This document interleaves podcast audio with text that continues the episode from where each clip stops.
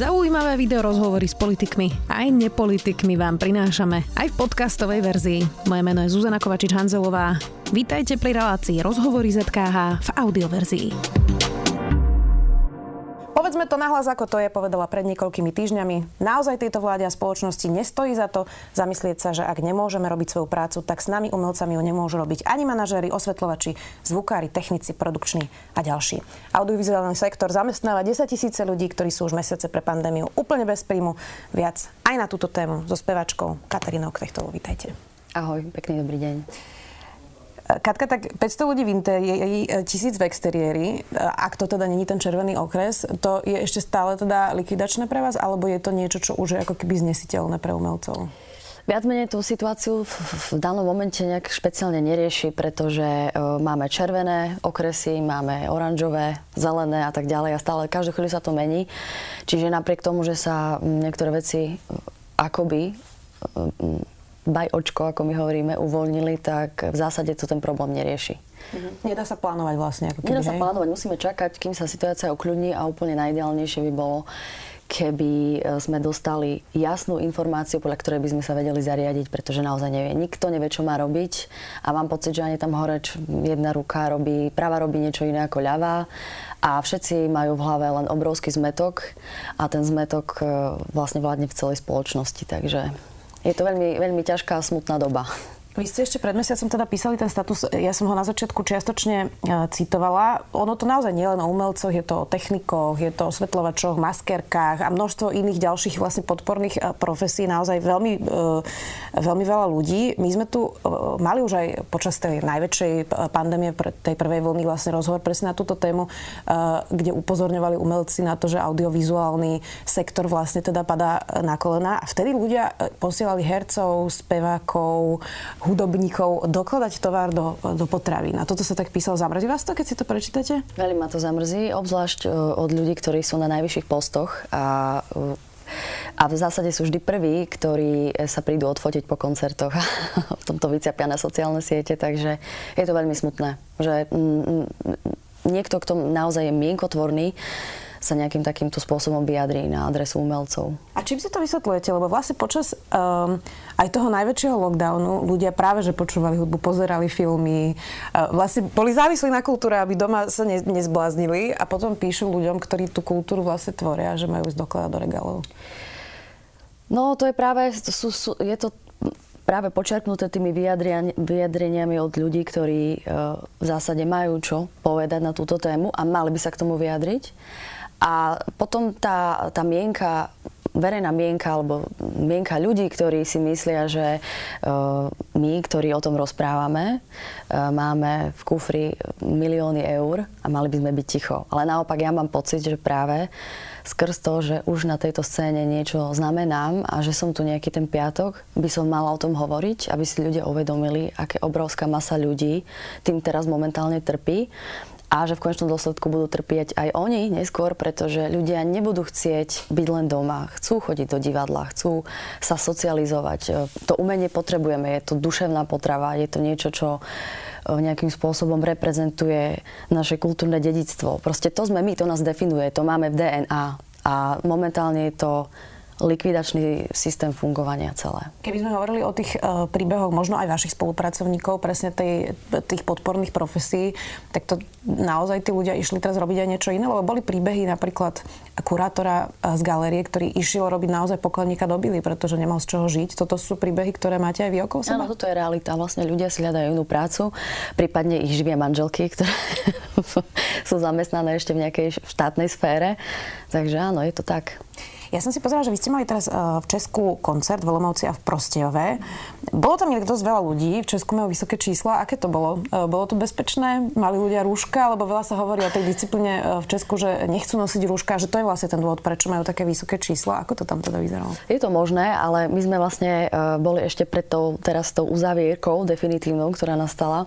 A musím povedať, že to povedomie v Čechách, oni to naozaj berú trošku na ľahšiu váhu, mám ten pocit. A že sa, že sa veľmi bránia tým opatreniam. A na druhej strane vidím, že u nich nevládne v, medzi ľuďmi ten taký strach a taký rešpekt, aký máme my. Čiže, je to dobré alebo zlé? Pre nás, ako čo sa týka tých koncertov, to samozrejme bolo fajn, pretože mali sme plné námestie. Uh, aj na jednom, aj na druhom koncerte som bola veľmi milo prekvapená, že sa bavili, ako rúška naozaj mali traja z, z 3000, ale v tom momente ťa to nemrzí, neriešiš to, ale napriek tomu sme boli opatrní a radšej sme vždy po koncerte odchádzali naspäť domov a, a zase sa vracali na, e, do Čech a odohrali a zase išli domov, aby sme sa nezdržiali, aby sme zbytočne neohrozovali to naše blízke okolie. Ale e, no uvidíme, ako, to, ako sa situácia bude vyvíjať ďalej. No. A sú už fanúšikovia v Česku iní ako fanúšikovia na Slovensku? Keď hráte koncert? Neviem, v čom, je to publikum rôzne? Sú srdečnejší, hlasnejší, tancujú viac? Ja mám pocit, ja mám pocit, že uh, viac žijú tou hudbou, že tá kultúra tam mm, nejde do takého fade-outu. Práve naopak. Myslím si, že sme boli predtým my dopredu, nejakým spôsobom sme boli vpredu, ale teraz mám pocit, že tí Česi idú trošku lepším smerom. A tí ľudia sú naučení chodiť na akcie, uh, máme tam ako muzikanti väčšie zázemie, a aj si nás tam ako keby viac považujú, viac vážia. A ja tam hrám veľmi rada, musím povedať. Ešte v rámci toho e, covidu a toho vášho statusu, ja som si teda prečítala v týždenníku plus 7 dní reakciu na váš status. Bol to taký naozaj zvláštny článok, v ktorom sa písalo, že ste si zvykli na vysoké zárobky, potom si pozerali nejaké vaše účtovné závierky, z ktorých usúdili, že teda ste si asi nič nenašetrili. No. To je nepochopenie, závisť, čo, čo, čo, ako to vnímate, takéto reakcie? Ja sa k tomu denníku vyjadrím len tak, že e, ich cieľom je naozaj šíriť negativitu e, medzi ľuďmi a vytvárať rozbroje. To je celé. To nemá absolútne ani s môjim statusom nič spoločné. Ten pán, ktorý sa tam vyjadruje takisto na moju adresu, na jeho mieste by som pomlčala, lebo dá sa tiež zo záznamov zistiť, že kto je, čo je. Mm. A...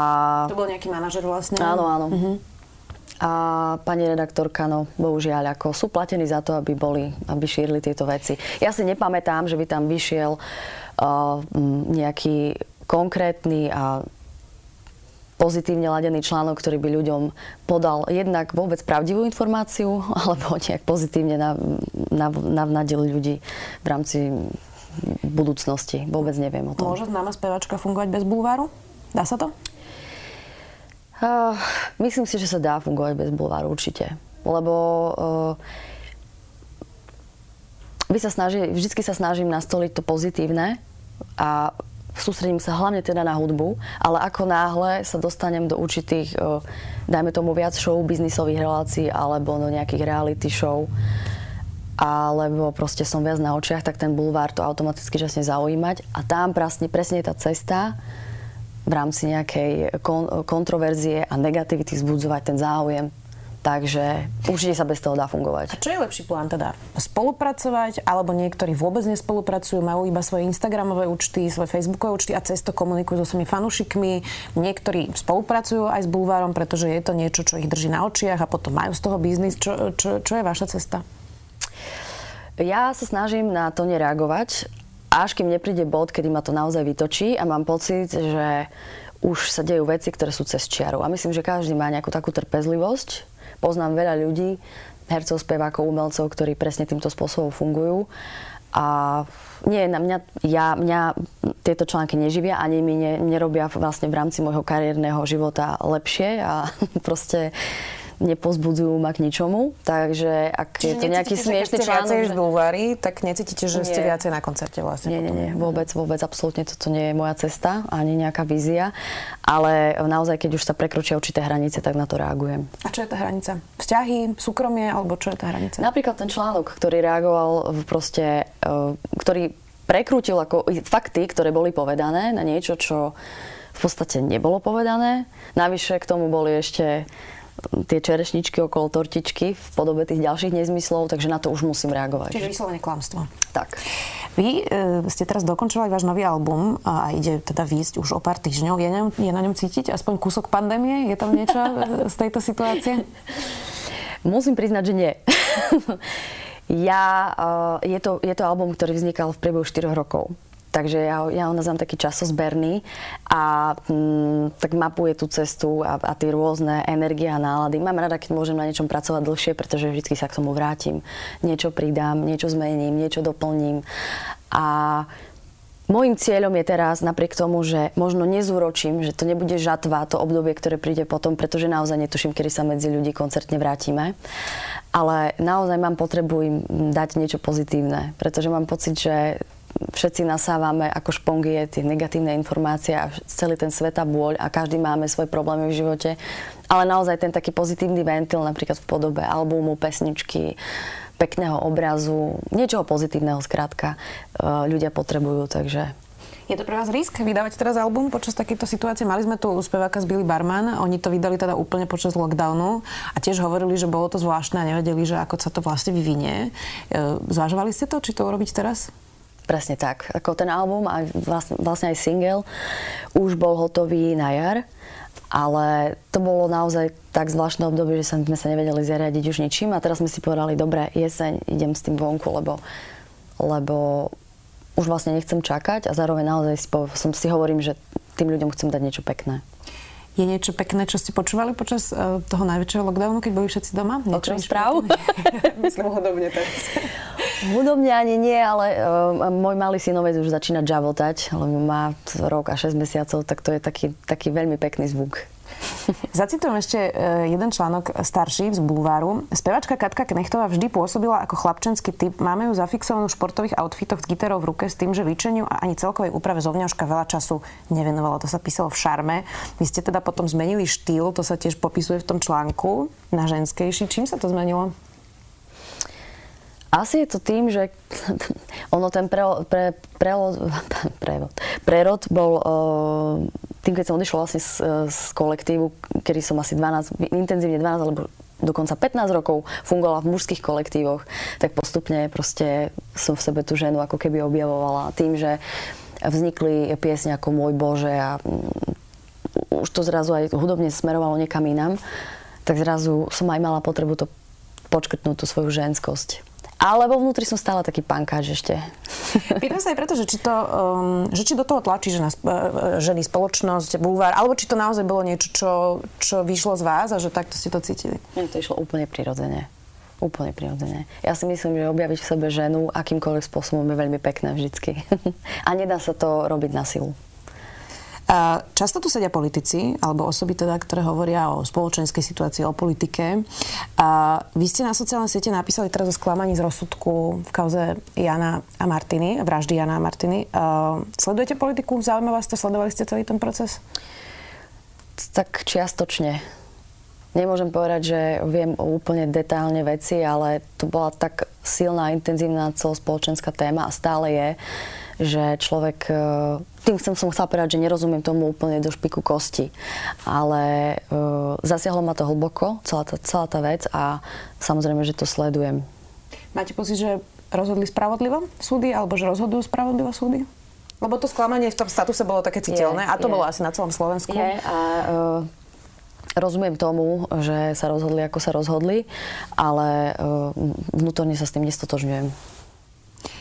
Je politika niečo, čomu sa speváci vyhýbajú, čo, o čom nechcú veľmi hovoriť, lebo je to vždy niečo, čo polarizuje ľudí a nechcú sa tomu venovať preto, že majú svoju hudbu a, mm-hmm. a, a chcú prinášať možno pozitívnu energiu a nie vlastne sa hádať potom o tom, že kto má politický názor?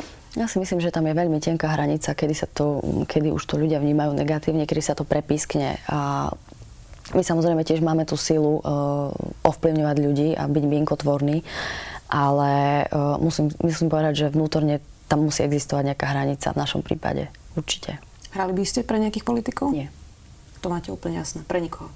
Boli, boli, boli ponuky, dokonca aj nejaké pokusy, keď uh, sme sa snažili, alebo respektíve sme chceli uh, zmeniť tú štruktúru, ktorá tu bola dlhé roky, ale skončilo to neúspešne a ja sa priznám, že uh, už som zažila toľkokrát ja aj ako osobné sklamanie ľudí, ktorí, ktorým som, dajme tomu, fandila, alebo som mala pocit, že majú entuziasmus a že môžu v tejto krajine niečo urobiť, že už sa k tomu stávam veľmi skepticky. Späť sa vráťme ešte na záver k tej uh, pandémii a ku korone. Viete si predstaviť, že tá pandémia tu bude ešte vlastne ďalší rok, možno rok aj pol. Nevieme, kedy bude vlastne vakcína. Presne to také, že uťahujú sa tie opatrenia, potom sa zasa uvoľňujú. Viete si predstaviť, že v tomto budete fungovať ešte rok aj pol, dva, že takto to bude teda možno teraz už vyzerať? Musím si to vedieť predstaviť. Ako nebudem sedieť na zadku a dívať sa, že sa nedieje nič, pretože ako náhle vznikne nejaká iniciatíva, okamžite som zbalená a idem, idem niečo robiť. Na druhej strane vnútorne s tým človek musí byť vysporiadaný, lebo by sa zbláznil. Takže ja v rámci seba ako s pokorou prijímam všetko a na druhej strane tam tá revolta, že niečo sa stať musí. Uvidíme teda čo. Ano. Uvidíme, ako to bude prebiehať aj s tou pandémiou. Ďakujem vám pekne, že ste si našli čas. Uvidíme aj teda, ako to bude s vašim albumom. Kedy? 24. oktobra? Tak. Tak nejako? Áno. tak si na to počkáme. Ďakujem veľmi pekne, Spáčka. Ja ďakujem veľmi pekne za pozvanie. Držte sa. Počúvali ste podcastovú verziu relácie Rozhovory ZKH. Už tradične nás nájdete na streamovacích službách, vo vašich domácich asistentoch, na Sme.sk, v sekcii Sme video a samozrejme aj na našom YouTube kanáli Denníka Sme. Ďakujeme.